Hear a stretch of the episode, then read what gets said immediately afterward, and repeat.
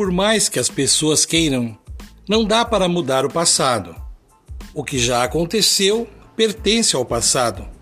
Mas tudo o que está para acontecer pode ser mudado. Podemos mudar os pensamentos, os critérios, os argumentos, as atitudes e até as metas. É certo que o tempo que temos é o dia de hoje, mas a vida nos lança para frente em vista do futuro.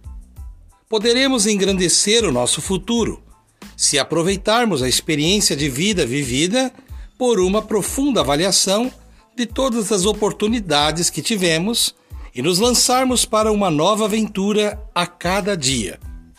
Essa aventura é reconhecer que a vida é boa com quem constrói pontes para relacionamentos mais humanos. Sejamos civilizados e mais gentis uns com os outros.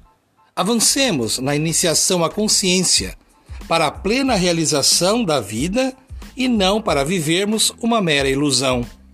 Sigamos atentos e comprometidos com as escolhas feitas.